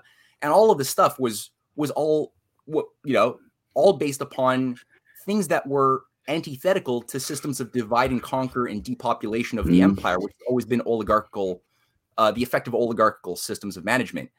So that on the on the other hand, you have Napoleon who sees himself as like a Charlemagne figure and like has himself painted in the you know holding the holding the globe Earth, you know, and and and he sees himself as sort of like a Charlemagne, but with a very different idea in many ways, kind of more mm. of a mm. proto-fascist smell to it. And then you have again Charlemagne coming up with Count Kalergi or Coudenhove Kalergi talking about Charlemagne and and, Char- and needing to revive a Charlemagne vision for the, the pan Europa, the pan European movement that he calls for a you know a benign feudalism for the world. So you have these like different opposing currents, all interpreting uh, this uh, you know, what what Charlemagne did in with very different spirits completely. Mm. But I think that would be good mm. to recast or retreat that history from that standpoint. I've never seen anyone do that before. Mm, it would be. I mean, uh, I mean, just, just, just, just to say, if we're talking about Westphalia again, I mean, most people don't know that the motto, one of the mottos of the Habsburg family, which is of course the House of Austria, is uh, are the letters A E I O U. Nobody quite knows what they meant by that uh, and what those letters were supposed to mean. But the most widely um, held interpretation is it's Latin. Austria erit in orbe ultima. Austria will be supreme in the world. Ooh. So, hey, on that point, on that point, there's one thing that you're saying that it's just struck a, a new thought. Mm. The person who led the pan-European movement founded by Count uh, Coudenhove Kalergi up until his death in 2011 was Otto von Habsburg, the heir to the, mm, the Habsburg Empire. And yeah. what, did, what anyway. did Otto von Habsburg do? What did he create uh, along the way? Is the Humanite Dignitae Institute. Mm. Out of this 800 year old monastery, right in uh, in Europe, mm. I think it's in Italy. I'm not even too sure where it mm. is actually, but this thing is is is run by Steve Bannon. Steve Bannon is, mm. if you go to the website, it's Steve Bannon is the uh, the key guy mm-hmm. who they they brought in um, as a Habsburg sort of uh, useful character to try to unite the global right, all of the mm. different mm. right movements under a new anti-China, anti-Muslim sort of outlook. Which, in my mind, mm. it looks to me like a repackaging of Samuel P. Huntington, but for mm. a more yeah. alt-right audience instead of it being for mm. a, a neocon audience. But it's it's gang counter gang stuff left and right. Anyway, just to come back, as I said, globalism versus the nation state isn't mm. actually quite as new a struggle as people think. And the unipolar versus the multipolar is also something that recurs. And I think that is where we are. Matt, Matt, I think I'm going to stop. We've been talking for an hour and 13 minutes. I'm going to hand over to Alex. Uh, maybe um, Alex has things to discuss, and I'm sure he's got questions that he will put to you from our audience. And thank you for your very valuable insights. We, thank you. We we do we do have questions, Matt. Uh, how much time you got? You got 20, 20 minutes? Go through three questions. Is that good? Like 30, 30 minutes. Okay. Okay. Let's do 30 minutes of questions. Let's uh Let's start off with a question, Matt, that we kind of brought up before we went mm. live. And it is coming from San- Sanchor Relaxo. Matt, mm. how do you see Canada's preparedness for the oncoming collapse? Resources per capita is quite high, but foreign companies own most of it, with the crown owning the rest. And Canada mm. was or is still the only country in the G7 without gold reserves. Yeah, I mean, I, I don't have positive news on the Canadian front uh, for Canadians uh, on that on questions of that sort. Unfortunately, I, I could say that uh, we have a lot of potential. That's that's the best thing about Canada is so much potential, right? Extremely low population, 35, 36 million people. One of the biggest land areas. I mean, in terms of just the the quantity of land and resources under the land is just incredible. Um, so if we actually had a, a restoration of a policy that was honest, um, which I hope can, I mean, I, I, have faith that it will happen at some point. I don't see the current um, leadership of Canada or the the Devil's Pact that the Liberal Party signed with the NDP, which is to not basically have an election until 2025 at least, um, because the NDP is going to go along with whatever the, uh, the Liberals say on, you know, and it, it's pretty. I don't see that ideological grouping capable of doing the sorts of things that are needed both to to weather the, the current storm that's coming on because the financial system is ripe to blow. That's true. I don't um, that requires some very strong leadership that can utilize the power of the nation state to defend the people from the oncoming banking blowout. You know there's there's precedents where this has been done. We could do that. You know i could i can showcase a, a a, a, sane policy orientation. I'm like, if you're if you were serious, if, if Maxime Bernier or or let's say um, Pierre Poilievre from the, the Conservative Party, if they were serious and were not ideologically committed to absolute free market, do nothing, even if there's an economic collapse, if they weren't that, and they actually chose to shift gears and think about utilizing uh, the power of the nation state to do good as well, um, yeah, there's things that they could do to, to force the restoration of what's called the four pillars. It's the Canadian Glass Steagall we could be we could champion we could see a championing of a policy of the restoration of the four pillars that had formerly separated commercial from investment from from trust and insurance different compartments so that people who gamble with other people's money and they lose they don't get bailed out. They they blow up and they they tank themselves but the the the savings the pensions that's protected. The, the, the any part of the economy which is protect which is tied to real value should be protected. But only that same thing for the USA. So if we were to do something like that, yeah, we could then have feasibly the restoration or the utilization of the Bank of Canada. I, I know that there's no gold, but you know, still you don't need gold. You if you have a a national bank and and projects that are provably going to bear fruit, you could emit credit the way Lincoln did with the greenbacks. It's yeah, it's sort of it's it's kind of pseudo fiat, but it's not really because the real value is in the real world. Are you building up the infrastructure? You know, you think about it's called self liquidating projects. So there's projects that are inflationary, where you just print money to build something, but it doesn't increase the overarching productive powers of society. So you're not compensating for the, the new debt you create. But the self liquidating projects, which is what we used to learn about before I was born in basic economics, are projects which will maybe you have to wait five or 10 or 20 years sometimes because they're big. But when they're built, they are going to increase the productive forces to such an extent that it will not only create new free energy that will extinguish the debt you, you incurred to build it, but there's going to be so much more abundance that could then be reinvested back into the system, improving upon or making new infrastructure or whatever you want to do. And I mean, my God, if you look at the north of Canada, the Arctic, there is so much that we could do by by extending. I mean, roads and rail up in the Arctic. We could work with the mm-hmm. China Polar Silk Road. China has offered with Russia opportunities for us to tap into and develop um, the Arctic with them instead of building, putting missiles in Alaska and, and Yukon pointed at, at Russia, which is what some people want to do. Russia has said on many occasions, let's let's work together on, on building this economic potential together. And China's got again their Polar Silk Road. It's it's not just the maritime Silk Road, which it is, but it's also a land based component, which could involve rail extending through the Bering Strait. Frankly, it's been on the books for 130 years. So, you know, we could do these things, but you got to have ideas that are you have to have a movement in Canada which which is capable of of speaking with an understanding of the historical forces at play and with a strong sense mm. morally of where the future can go if we want to mm. survive the the the current fire.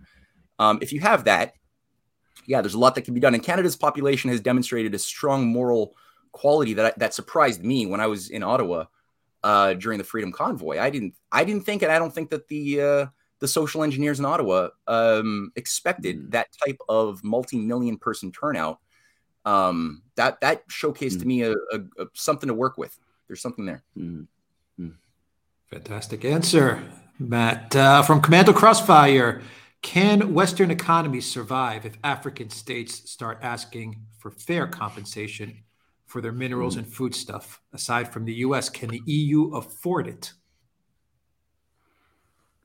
Yeah, I mean, uh, can if it requires we do things totally differently, like, uh, yeah, from the from the principled standpoint, and you guys could chime in. Frankly, uh, I would say mm. yes if we started doing honest business and helping these countries to develop their their uh, people and their their their economic potential to stand on their own two feet to do it themselves. If we actually re- restored that way of thinking and paid them mm. honestly for their resources along the way and, and did honest business, that would be, yeah, totally in our self interest. And it would be much more beneficial because then we'd have, as a consequence, a market of mm. thinkers and producers who would be able to buy things from mm. us. We would be able to buy high quality goods on top of just minerals and resources from those African nations, which would develop manufacturing as well. Like what, what, how much better they would be consuming more when you live longer at a higher quality of life. You're consuming more that's better business partners for us if we cared about real business.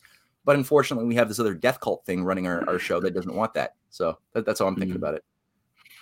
Yeah, can, can, I just say something? Absolutely, we can afford it because uh, one thing one has to always understand about economies that are extractive and exploitative is that they tend to become incredibly unequal, which is what we have seen happen in Europe and indeed in the West generally.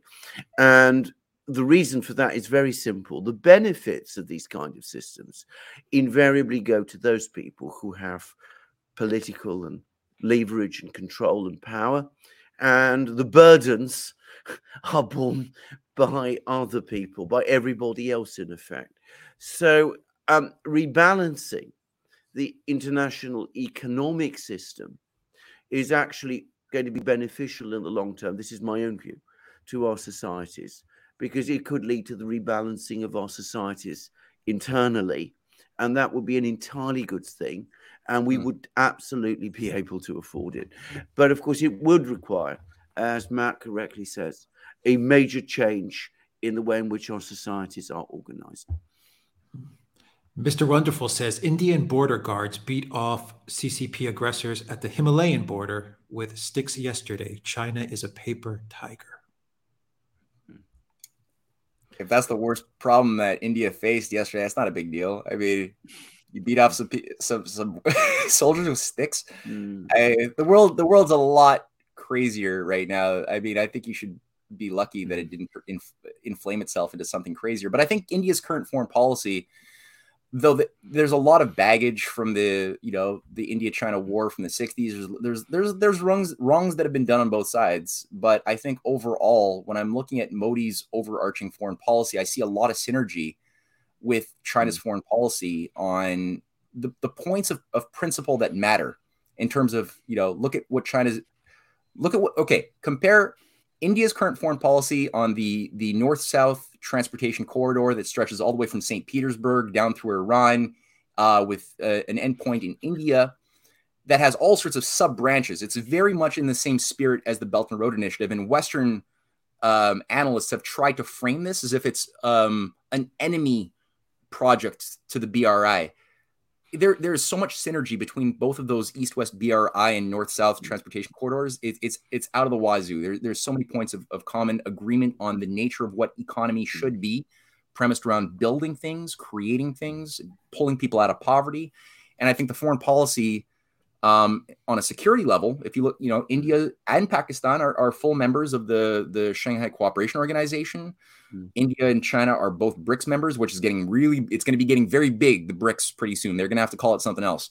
But I mean, you know, mm. Algeria, Egypt, Saudi Arabia have all applied for membership. Um, I'm missing a couple too. Um, so you have this whole, I think, what is being said on the surface sometimes still accommodates local prejudices. Kind of like imagine when Trump would often speak publicly and then he'd do something very different. He was speaking because his support base mm. are, and I'm just, I'm, it's, it sounds harsh, but are dumbed down, are dumbed down masses who don't know how to think about history and the complexity of mm. politics.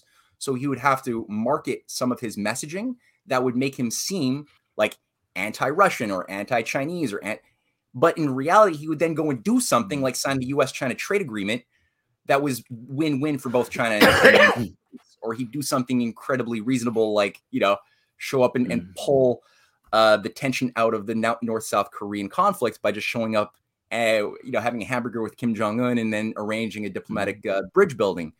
Um, and then in so doing, eliminating the the excuse that the U.S. military industrial complex had for building up its THAAD missiles in South Korea, or its bioweapons systems in South mm-hmm. Korea as well. Because um, it was all about you know crazy evil Kim Jong Un being out of control. That's why we have to do these things. The reality was it's always about China. It was always about China. Um, so I, I think you have to sort of appreciate some of that what's going on there. Um, mm-hmm. I don't know. What, what, do you guys think about the? the... Well, I, I, I get it. I'm going to offer my few thoughts about this. I think when Modi Modi became prime minister, when the BJP BJP returned to power, I think they were very very suspicious of China. And I think, you know, this has been a historical thing going all the way back to the 60s. By the way, just to say, in the 1950s, China and India had been actually quite friendly and had worked together you know, at Bandung and all those places at the start of the non aligned movement quite well. But then they fell out badly in the early 60s over the border. There was the border war. There were some very difficult things, and there was a very bad relationship for between India and China. I think when Modi became prime minister, he was very, very um, suspicious of China, and I think he very much was looking at that time for a close relationship with the United States as a balance against China. And I think then what happened was very, very simple. He found what how very difficult it was to work with the United States. I think that it wasn't just him, by the way. I think the Indians generally found that when it came to trying to establish a partnership with the United States, the US treated India again, as it always treats everybody, as in somehow in some way an inferior party you know the party that was coming to the table asking for help and you know the united states was going to help india and mm. it was going in return india would have to accommodate itself in some ways to us policy on a whole range of different issues and i think as time has passed mm. gradually uh, mm. modi and the BJP, it isn't just Modi, have s- slowly shifted their policies. And I think they've come to understand that, yes, the relationship with China remains problematic in many respects, but it's not, it doesn't carry the danger of subordination that the relationship with the United States mm. does. And that's why you've started to see over the last few years, and it precedes this latest crisis over Ukraine, a gradual rebalancing of Indian policies. Uh, they, they've gradually started to move back into re engagement with the BRICS system and with the SCO and all of those things. And I think this is a trend that's going to continue. And I think that there are so many factors that point to this being advantageous from India uh, for India over and above what I've been saying. It gives India enormous leverage, leverage over China, leverage over the United States, leverage over many other countries. That, and they've also learned to to manage the problem of these border clashes, which recurs every so often. That I think this trend is going to continue, and in the end, it is going to strengthen. Now, of course, Russia, uh, China has had problems over its border with other countries. It has a massive quarrel with the Russians in the late 60s and throughout the 70s and 80s over the Russian Chinese border. The, Rus- the Chinese claimed vast areas or significant areas of Russian territory as their own, for example. And then eventually, the point was reached where the relationship between the Chinese and the Russians had become so close, so many other problems had been resolved, that it really didn't make any sense to continue with this issue of the border any longer. And the two simply sat down and they took out the maps and they sent in the surveyors and they sorted it out. And that problem simply doesn't exist anymore. And mm. I wonder whether eventually, given, as I said, the direction of travel in Indian Chinese relations, something similar might happen there too. That at the moment, the Chinese and the Indians still have these issues with each other. They're still maneuvering around each other. The Indians have come to understand that, you know, they can't just be allies of the US against China because that's not in their interests either. Yeah. And that eventually, with economic contacts, China's India's biggest trade partner, economic contacts, the BRICS relationship, the SCO relationship, all of that, there will come that point eventually when the two sides will do exactly what the Russians and the Chinese did in the 90s, uh, which is sit down and work it out. Well said. All right. Uh, Barry says, I'm reading Matt and his wife's books, and I highly recommend everyone here since mm. most of you would appreciate digging into deep history, deep sea of history. Mm. Cool. Fantastic. Uh, Commander Crossfire asks Can Egypt and Ethiopia mend ties, or is Egypt too afraid Ethiopia will overshadow them? economically and politically. I would love to get Alexander's take on this. I, I don't know personally what the hell is wrong with. I mean, Egypt has made some belligerent statements regarding the uh, the Grand Renaissance mm. Dam, the Gerd Dam, uh, being developed as one of the most, in my view, mm. one of the most inspiring projects of African recent history. Um, you know, I mean, like this is a six thousand plus gigawatt project that's nearly finished. They're they're they're in like the last phases right now. Um, it is a dam which is purely done. It's it's built for providing a massive amount of hydroelectric uh, power, not just for Ethiopia, but for the surrounding Horn of Africa. Mm. It's um, it is a, a, a huge stabilizing force, and there's a lot of poverty there, as people know um, mm. vitally needed. Vitally, there is no claim that this is going to be used for taking away water from the Nile, which which runs off into the into the mm. Mediterranean. And I mean, Egypt right now, and, and some some in Sudan are uh, freaked out by the idea that Ethiopia is going to use the dam to steal their water um, and screw mm. them over. Um, I've seen no reason. I, am looking at the explanations from the Ethiopian side and the the engineers who have explained this again and again. It doesn't seem to be the case at all that this is going to happen. There will be no water depletion. Um, but they've been threatening, saber rattling, even threatening. I mean, various officials within Egypt and Sudan to to bomb the GERD. Um, mm. I don't know what is compelling them when they have so much to gain by the success of this project, and uh, mm. I don't think so. I, I partially think it's words. Hmm. I think they're using words possibly to accommodate some some power brokers in the West who want to see the GERD fail, hmm. Um, and would rather see these countries go to each other's throats. Um, hmm. But I don't know. I don't. What do you think, Alexander? I, well, I, am going to be straightforward. I mean, it, it isn't actually a topic that I'm very, very well informed about. But um, you know, I take what you say about the dam. I'm, I'm, I'm not an expert on this particular dam. My own view is that, again, Egypt and Ethiopia have many friends in common. Russians have a very good relationship with both countries. China has a very good relationship with both countries.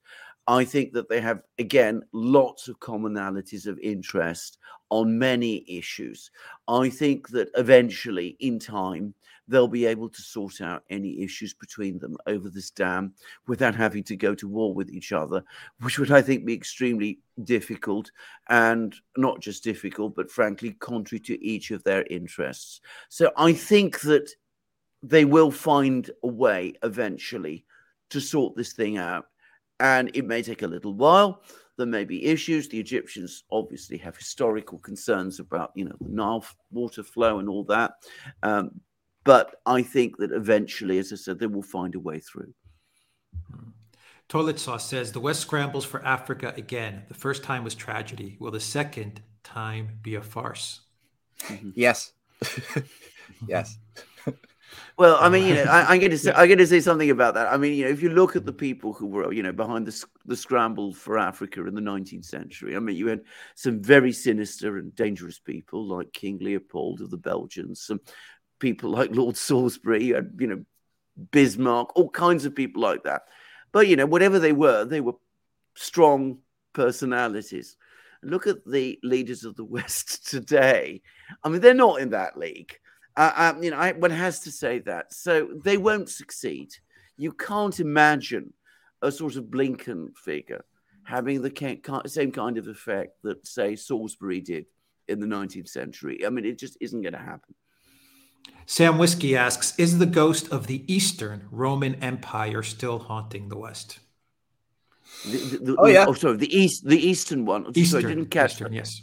Yeah, Eastern. like Eastern. Russia and, and, and, Byzantium. Yeah, no, I, I absolutely. There's something mm. very, very um, frustrating uh, within that within Russia's deep history, which mm. I, I think has pissed off many generations of oligarchs. Um, because mm. look, I mean, at the end of the day, the, the the oligarchy, one of the the key objectives is to it's all it's cultural warfare. Okay, politics, economics, it's all downstream from culture. If you want to understand where the real battleground is, you got to go to the cultural fight, which is what a lot of people they don't spend enough time appreciating that domain. They want to create cultural matrices, standards of, of what shapes our passions, how we think, not what we think about things, but how we think, how we formulate ideas, our identities, our ideas about our, ourselves, right? This is where you, you can really get the power, right? Because then you can get people to acquiesce to their own enslavement and think that it's it's called you know freedom and cotton candy. Um, so what they've really wanted is a, a, global feudal slave state that thinks that feudalism is freedom. Um, they've always wanted that. That's not like a new transhumanist thing that they just came up with. That's always been there.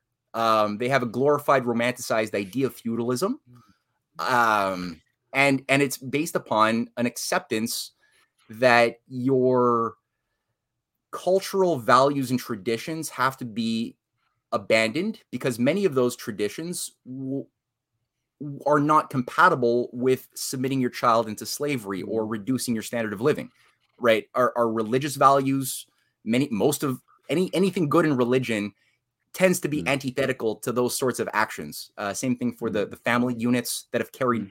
Forth the incubation of the souls of children, you know, uh, that could feasibly enforce the souls of children before they go out into the school system, into the real world.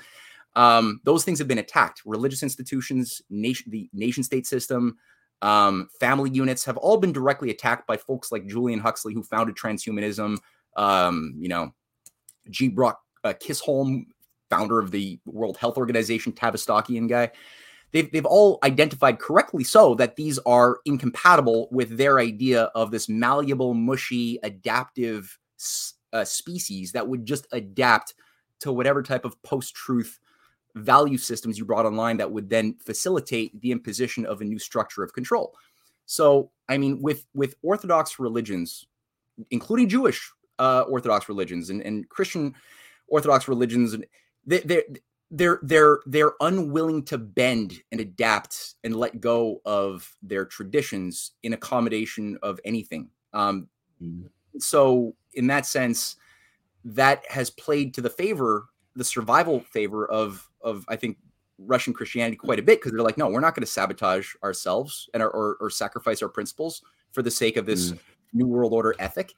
Um, nothing mm. would allow them to do that, and so that has mm. been maintained and um, that uh, over many generations, and they they want to destroy that that unbendable unbendable quality, but but yet uh, it's bendable, as we see today, right? And in the best examples of Russian history, it is bendable to moral reason. So it's not like Russians can't, who are Orthodox, can't work with other cultures, whether Buddhist mm. or Hindu or Muslim mm. or they can and they do.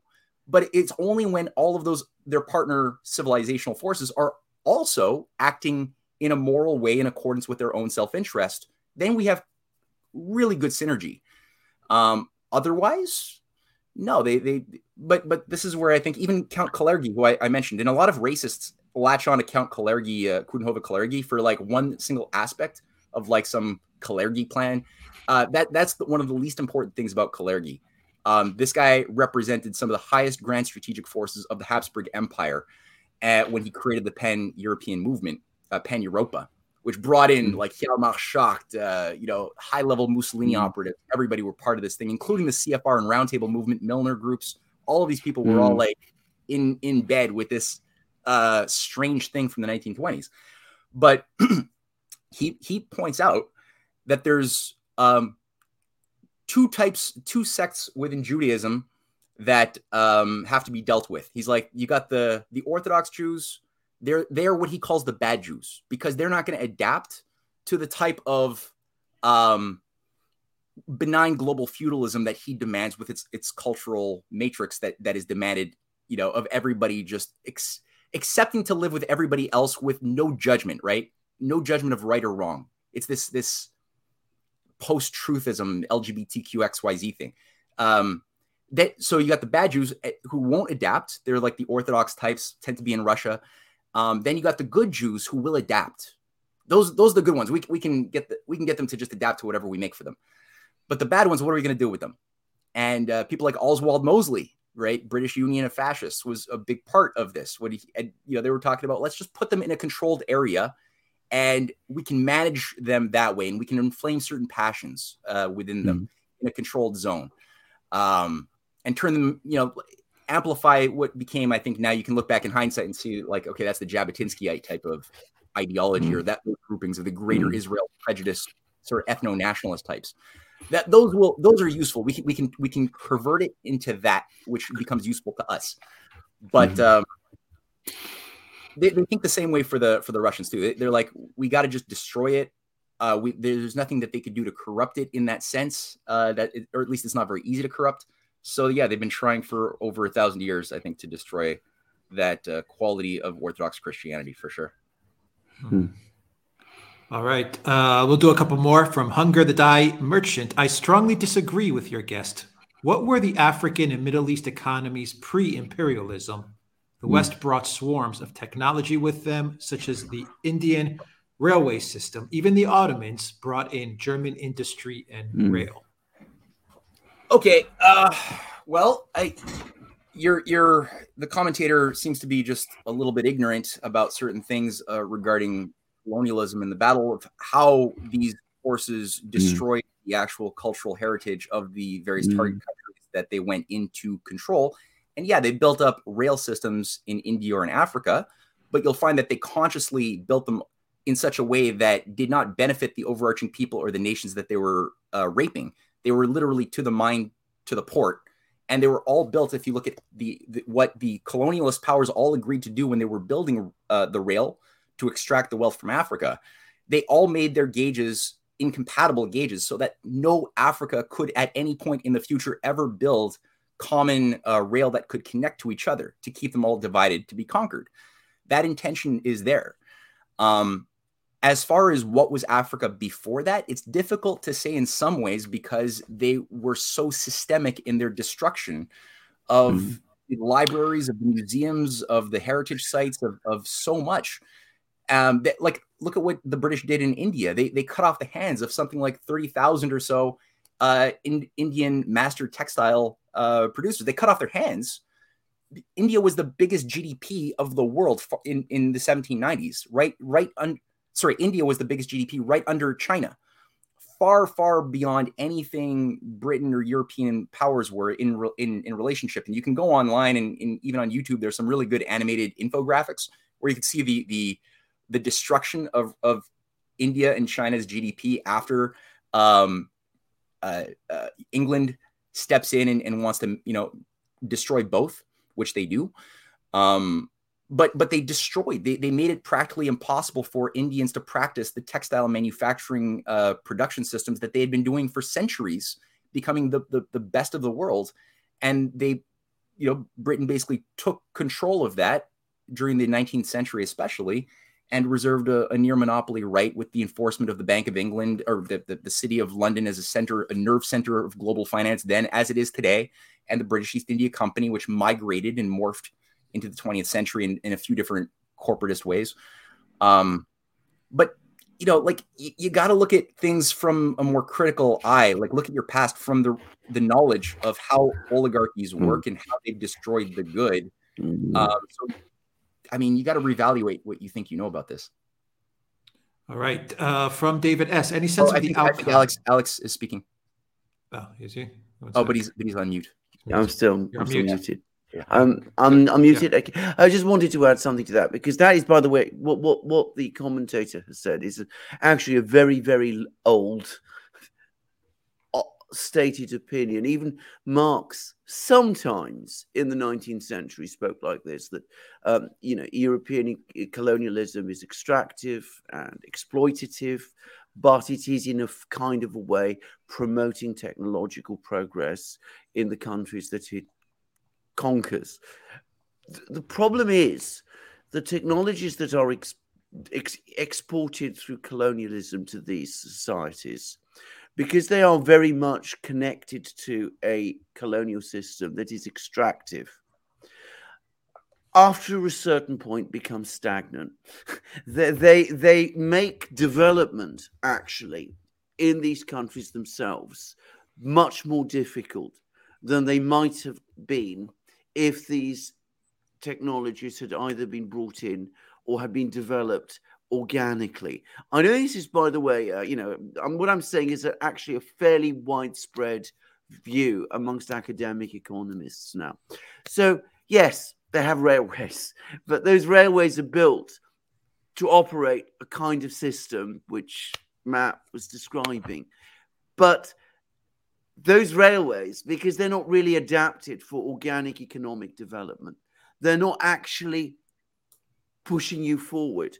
And that is one reason why, after the colonial empires finally collapsed in the 50s and 60s, um, economic development and um, you know organic development in these places has proved so difficult. You, you can't say that simply by building railways that actually helped develop and enrich these societies. It is not that straightforward. What what was brought was also taken away. And unfortunately, the two cannot be separated one from the other. There's a really good book as well called uh, by, yeah. by Cheikh Anta Diop, who is a scientist mm-hmm. and an anthropologist um, of Senegal, who wrote Pre Colonial Black Africa and a number of books. Um, he died in 1989. I'd suggest going on, on Amazon, buying or, or wherever you a books or mm-hmm. thrift books, buy whatever you can buy by, by Cheikh Anta Diop. And uh, mm-hmm. some of the best analysis of what Africa was before colonialism I found pulled together by by this amazing mind. Um, definitely, that's a good start, at least for the Africa mm-hmm. front. Uh, there's there's all sorts of books on on India as well. Hmm. Ricardo Alfonso says, I personally know someone whose husband was involved with plundering Russia in the 90s. She completely believes that her class should dominate lesser peoples, including exterminating them, but she donates to charity, though. Interesting comment. And uh, uh, Ansem Kurt says, How can multipolarism save Haiti from the West? What would Haiti need to do, in your opinion? Invite Russia, Chinese troops, join the BRICS? I mean, Haiti's Haiti's been really abused. Um, I mean, you know, you got the Clinton Foundation running amok, doing all sorts of shady things on so many levels. Uh, it's been so. I mean, I, I I like history. You know, I, I think movements that have the best uh, kick and value that sort of scare the oligarchy are, are, the ones that utilize historic precedents that are that are solid. And I think Toussaint Louverture, mm-hmm. I mean, he, P- Haiti was the world's second republic after the United States. Um, Alexander Hamilton helped Toussaint Louverture craft the Haitian Constitution, um, modeled on some of the best elements of what's in the U.S. Constitution.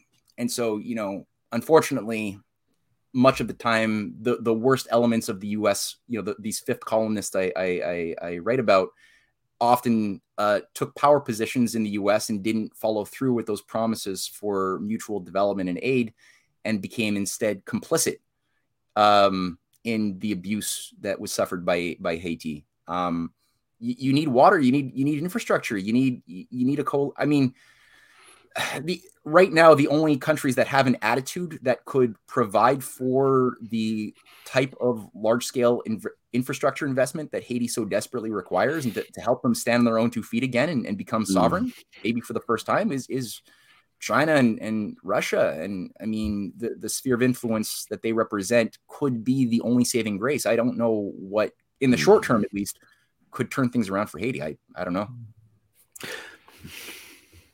David S says, any sense of the outcome of the so-called Arab summit in DC at this point? Now I'm going to refrain from commenting on that. okay, let's let's finish it off on on a positive question, I guess. Well, let's see if we can make this into a positive answer. Mm. From Barry, what events can bring in, can bring a sleepwalking young generation into sensible minds to bring a brighter future? Mm. Hmm. Well, I, I think this this process this is something which couldn't have been done at any previous point in in previous generations, right? This type of uh, town hall meeting experience that uh, you guys here at the Duran have been able to to maintain and create as an amplifier of ideas that are that are heretical. there's there's a certain whole spectrum of ideas that that one is not supposed to be allowed to even contemplate within the type mm. of society we are supposed to be living under. And yet, bam, you have created a platform that has made this, that has facilitated this in a, in a very organic way. And a lot of people have done very similar things. so, on the one hand, I mean, uh, the answer is partially, in my mind, uh, I don't have a full answer, obviously, but I, I get part of it is subjective. You know, we all have to think about how we can tap into uh, our potential and do more than simply be what is expected of us as this mediocre, adaptive. You know, we're all being expected to just be mediocre as possible, adaptive to the standards that are created for us by a, a grouping of social engineers that that have really lowered the bar of what is you know supposed to be considered normal um, in society. So we got to expect more of ourselves, much some you know, and I think getting out of your skin, out of your comfort zone so that you find yourself more as an instrument teaching uh, whether you're writing articles whether you're you're speaking whether you're setting up uh, organized groups with your friends to read or watch documentaries and think and discuss ideas that are of a high value. Um, that th- this is very important right now. The, again the internet being what it is it's it's there's a battle for what the internet is going to become. Right now it's still sort of that early age gutenberg press thing where there was more freedom of press before a lot of the uh, a, a, lot of very nefarious interests started monopolizing it and only only allowing certain acceptable uh, bad ideas to be printed. But we're still at that early phase where it could go in a very good direction. Um, so mm. we have to mm. use we got it and make it better. And mm. again, look at the best examples of social movements that resisted imperialism in, a, in an effective way in the mm. past, mm. and not the romantic type of rah rah rah run out into the you know, eh, like an anarchist mob against the the establishment. That never works. Look at Black Lives Matter. These poor schmucks, you know, romantic idiots who are just like deployed and weaponized like a mob because they didn't think. But if you really look at what Martin Luther King Jr. How did he do what he did? He wasn't fully successful because he was killed when he was 38. But look what he did and what were his techniques of of organizing and of uh, in, expressing broad, powerful concepts in a very metaphorical loving language to create leaders out of people who were wanted to just be followers. And he created a movement that that was very viable based on his studies of the best of what worked with Gandhi. Um, you got to look at you know listen to JFK, listen to JFK's speeches, think about policies of what what resisted oligarchs. What what do oligarchs not like? What what has re- reduced their power in history? and then study those things and try to think about how you could apply that in your own context in whatever part of the world you happen to be living in with like-minded people um, i don't have a silver bullet though i don't have a i don't have a magic bullet i should say there, there's no simple answer but it is subjective a, a big chunk of this thing is subjective because there's a lot more mm. of hmm. us than there are of them but the the us have to at the same time uh, operate on a, on a higher intellectual level than we, we've been used to I would agree. I, I, just get sorry. Am I no, go ahead. Go ahead. Yeah, I, I, good. I, am just going to make one observation, which is that I find, especially among young people, but just generally people general, in, in general, there is an awful lot of dissatisfaction and criticism of the status quo. It's just that it hasn't found yet its proper means of expression, its proper means of political expression. But an iron rule is that where when dissatisfaction and unhappiness exists, that vehicle does eventually come. It always happens. And, you know, don't talk about people having to be wake, woken up. Eventually, they will wake up by themselves. That's always what's happened in the past. You'll see how it will gradually. People will pick ideas off each other. More people will go into hall, town halls, if you like, euphemistically town halls. Those ideas will spread. Alternative literatures will appear. It's happened before, and it will happen again. If you take anti-imperialism in Britain, a country I know very well. Um, it began to take off in a very big way in the late 19th century because people in Britain who were under a lot of pressure began to realize that imperialism, the, the structure of power that was creating it, was actually pushing them down too. And an anti imperialist language and thinking gradually developed in Britain alongside um, a lot of other movements that were focused on domestic change as well. So it will come. All right. Edward says just to note the popularity of the Duran. As of now, 7.5 thousand people are watching Sky News Live, 5.7 thousand are watching the Duran. Keep going, boys. Well, You'll they're going to do a lot better than that. Well, well, well, we will. We will indeed. And I'll tell you one thing else, which is an awful lot more people are going to watch this program over the course of the day and beyond that, and we'll be well ahead of Sky News. So I thank you, and thank you, Alan Island Popsicle, for that super kind chat as well. We will end it there, and uh, what a fantastic live stream this was. Mm-hmm. Matthew Ehret, thank you very, very much for uh, for joining us on this live. I have all of your information in the description box down below. But where can people find you? How can people follow you? You have books, you have articles. Oh, you're yeah. on uh, you're on podcasts, on on TV shows. What's the best way for people to connect with you? Right, the plug. Yeah, thank you. Cool. Um, Absolutely the the best thing to do would be to go to well buy the book. If if people want to buy the books either the untold history of canada four volume series or the clash of the two americas hmm. i was going to end it as a trilogy but now it's going to be a i realized that there's something i forgot to talk about. So it's going to be a part four uh, to the trilogy uh, coming out in january on the anglo-venetian roots of the deep state if you want to pick up any of these things, go to CanadianPatriot.org. You could also get there two things. Uh, my wife just pr- produced her first book, uh, The Empire in Which the Black Sun Never Set. Uh, the Birth of International Fascism and uh, Anglo American Foreign Policy. It's a crazy book. I mean, there, there's this, this is deep, deep into the weeds. That's also available on CanadianPatriot.org. And the last thing is, uh, we just co-produced a special report, 75 pages, big, on um, breaking free of anti-China psyops, going through just different, putting into context a lot of the the lies, narrative reframings that we see coming out of very dishonest forces right now, trying to confuse. Um, a lot of Westerners to think that their arch nemesis is China, who's behind all of the bad things happening in the world. And we just put uh, we we we debunk a lot of those myths and put a lot of things into context. And that's also on CanadianPatriot.org. The last thing I'll say, Substack, that's my bread and butter. So MatthewEhret.substack.com. Um, that always helps. Absolutely. Follow Matt on Substack. Definitely go there as well. And Canadian Patriot. All those links will be down below in the description box and as a pinned comment as well. Matt, thank you very, very much for joining us today. Very much appreciated. Alexander in London, always appreciated your uh, your insights and your thoughts. Of course, you are the Oracle of London, and thank you to everyone who has been watching us on Rumble, on Odysee, on YouTube, on Rokfin, on Telegram as well. and the Duran.locals.com. Thank you to our Duran community on locals, and a big thank you to our moderators.